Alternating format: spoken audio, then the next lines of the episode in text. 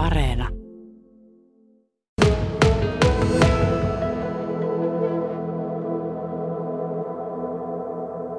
Näin voi sanoa, että tuota, kerralleen kuolleeksi mieksi tässä ihmeen pirteessä kunnossa kuitenkin vielä ollaan. Niin, sinua Jussi se korona koetteli huomattavasti rankemmin kuin Eilaa. No joo, tota, sitten kun lopulta pääsin sairaalaan, niin tota, panttiin hengityskoneeseen ja tota, sitten olin koomassa reilun viikon ja sitten nyt heräteltiin siitä ja oli aika pirteekin ja sitten tuli semmoinen komplikaatio siinä, että tuota, mä jouttiin sitten kääntelemään, vääntelemään, nostelemaan, niin mulla puhkesi keuhko, eli tuli ilma rinta ja sitten tota, niin, niin, sitä ilmaa tuli niin paljon, että toinen keuhko paino sydäntä vasten niin paljon, että se pysähtyi neljäksi minuutiksi suurin piirtein. Ja lääkäri sanoi siinä mulle, että nyt pitää laittaa treenit, eli tuota, tarkoitti sitä, että täältä kylet auki ja putket tuonne ja se sanoi, että hän puuduttaa, mutta älä kuule puuduttele, kun vetelet vain suoraan siitä puukolla kyleen auki ja niinhän se teki työtä käskettyä ja sitten ensin oikea kylki ja sen jälkeen vasen kylki ja putket tosiaan siellä ja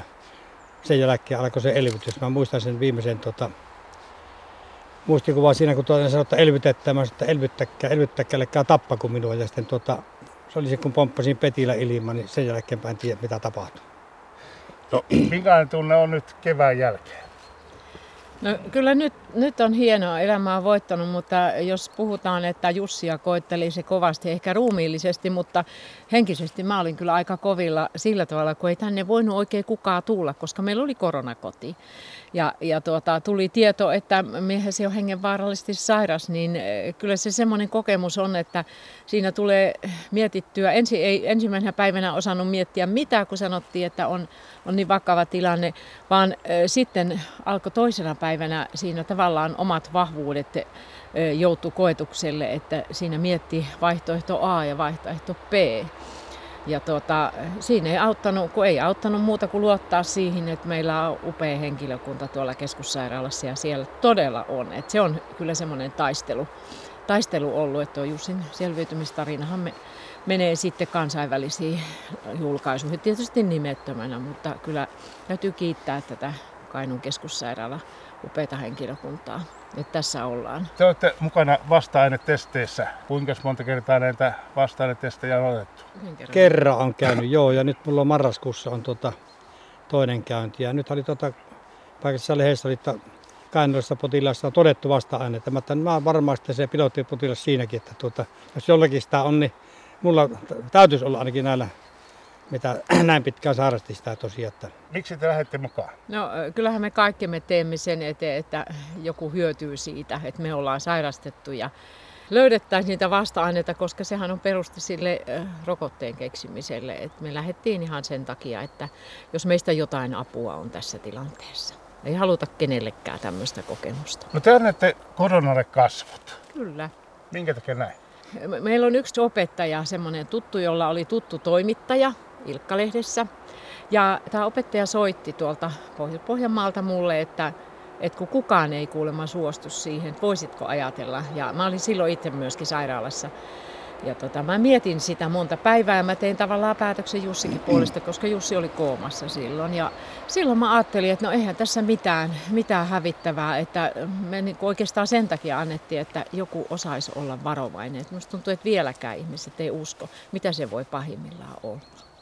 Jussi, kuolleeksi mieheksi sanoit, että hyvin to- olet toipunut. Vieläkö on jäänyt jotakin asioita, jotka on koronaa aiheuttamia? No mulla on itse asiassa reisilihaksissa ulkosyrjässä tässä on tota osittain tunnottomuutta, mutta muuten kyllä on niin tosi hyvin toipunut ja hommia on tästä tehnyt tuolla harmennusta moottorisaan kanssa mönkillä tien vartta, että tuota, lähes normaali työpäivä pystyn tekemään, että kyllä kunto on tosi hyvä nyt tällä hetkellä. No mitäs heillä? Mullahan se oli niin kuin lievempi, mutta kyllä me ollaan oikeastaan Hillasuollahan me hoidettiin sitä tavallaan sitä hapeottokykyä, että me on 110 kiloa poimittu hilloja kesäaikaa ja mustikkaa ja muutakin marjaa. Eli tota, kyllä, kyllä se on sille, että hengitys pelaa jo, mutta kyllähän siellä muutamia, kun vähän kauemmaksi lähti, niin kyllä siellä kesäaikaa oli, että hyvä kun jakso pois tulla siellä. Että oli, oli ystävällä vähän ranskan pastillia tuolla taskun pohjalla, niin sai vähän lisäenergiaa. Ja, ja meillä on muistona, lapset on ostanut meille sitten nämä aktiivirannekkeet, että me vähän mitataan, mitä sitä tulee sitten päiväaikaista askelta, että oliko se 15 000 400 oli varmaan suurin askelmäärä, mitä siellä suola tuli, niin kyllä siinä sitten uni maistui.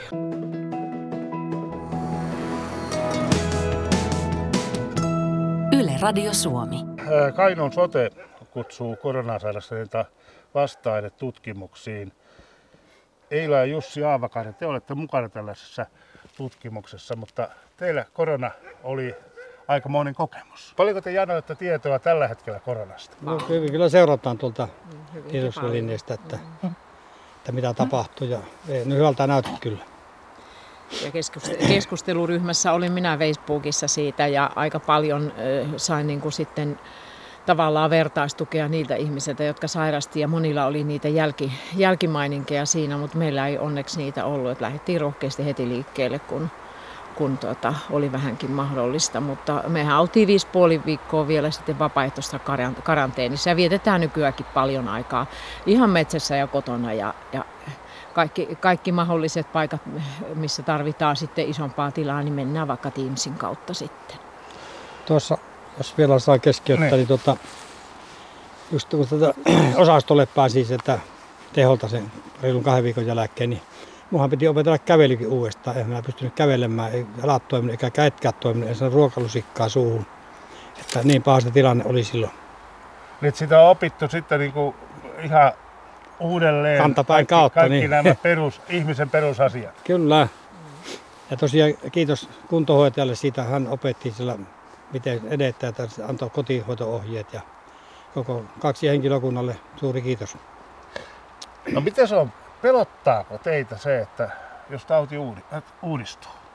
No itse asiassa minä kyllä uskon, että minuun se ei pysty enää. Että tuota, se oli niin pitkä sairastusjakso, kun vähän kotona sairasti jo yhdeksän vuorokautta ennen kuin ne ottivat sairaalla. Kun mulla ei korona-oireita varsinaisesti ollut, mutta kun se sahava kuume, että se nousi ja laski. Ja eka reissu sairaalassa tuota, niin lääkäri sanoi mulle, että mehän syö, me kotiin syö purana. Ja minähän tein työtä käskittyä. Miten ei pelottaa? Ei mua pelota. Ja mua ei oikeastaan pelottanut siellä sairaalassakaan, kun mulla oli sen verran lievemmät ne oireet. Enemmänkin minä hänen, hänen tota, kohtaloa siinä ajattelin, että miten tässä käy. Ja ainoa oli se, että 112 annan, annan kyllä palautetta siitä, että silloin kun multa alkoi silmissä pimeenemään, mä olin kahden pienen koiran kanssa kotona ja isäntä oli koomassa, niin Mä, mulle ei luvattu ambulanssia. Mun tuttavani soitti sitten ja laittoi kovan. Ne kysyi, että, että tota, kun sä puhut vielä, puhut vielä tota useampi sanaisia lauseita, niin ei me sulle anneta ja liikutko sä? Mä totta kai mä liikun, kun mä oon yksin täällä kotona. Mä vein pikkukoirat tuonne Nietoksen keskelle tuonne tarhaan ja, ja tuota, sitten mun tuttavani soitti ambulanssia. Sitten kun ambulanssi tuli ja happiarvot mitattiin, niin sanoi, että nyt lähdetään heti.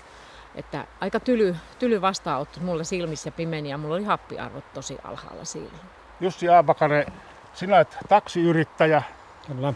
Mitenkäs yrittäjää, yrittäjän näkökulmasta kun ajatellaan tätä koronaa, niin kuinka se on koeteltu?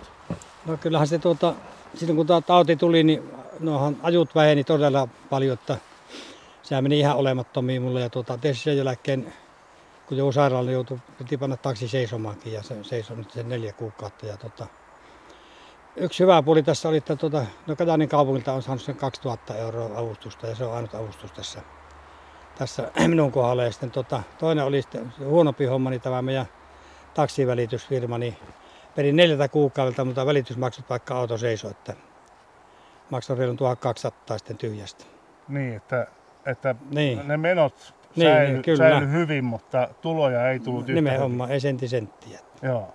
No Eila, sinulla on sitten tuota, kynttiläyritys ja olet, olet myös yrittäjä. Miten sinä olet kokenut tämän asian? No tota, mun on täytynyt tehdä semmoinen valinta, että tämän alkusyksyn ja varmaan syksyn aikana niin on vähemmän oltava tuolla pajassa. Mulla on tuossa ulkorakennuksessa tämä kynttiläpaja ja kynttiläkärythän on semmoiset, että kun niitä koko päivä hengittää, niin mä yritän nyt säästää keuhkojani, koska on korona sairastunut, että varmasti kuntoutuu kunnolla.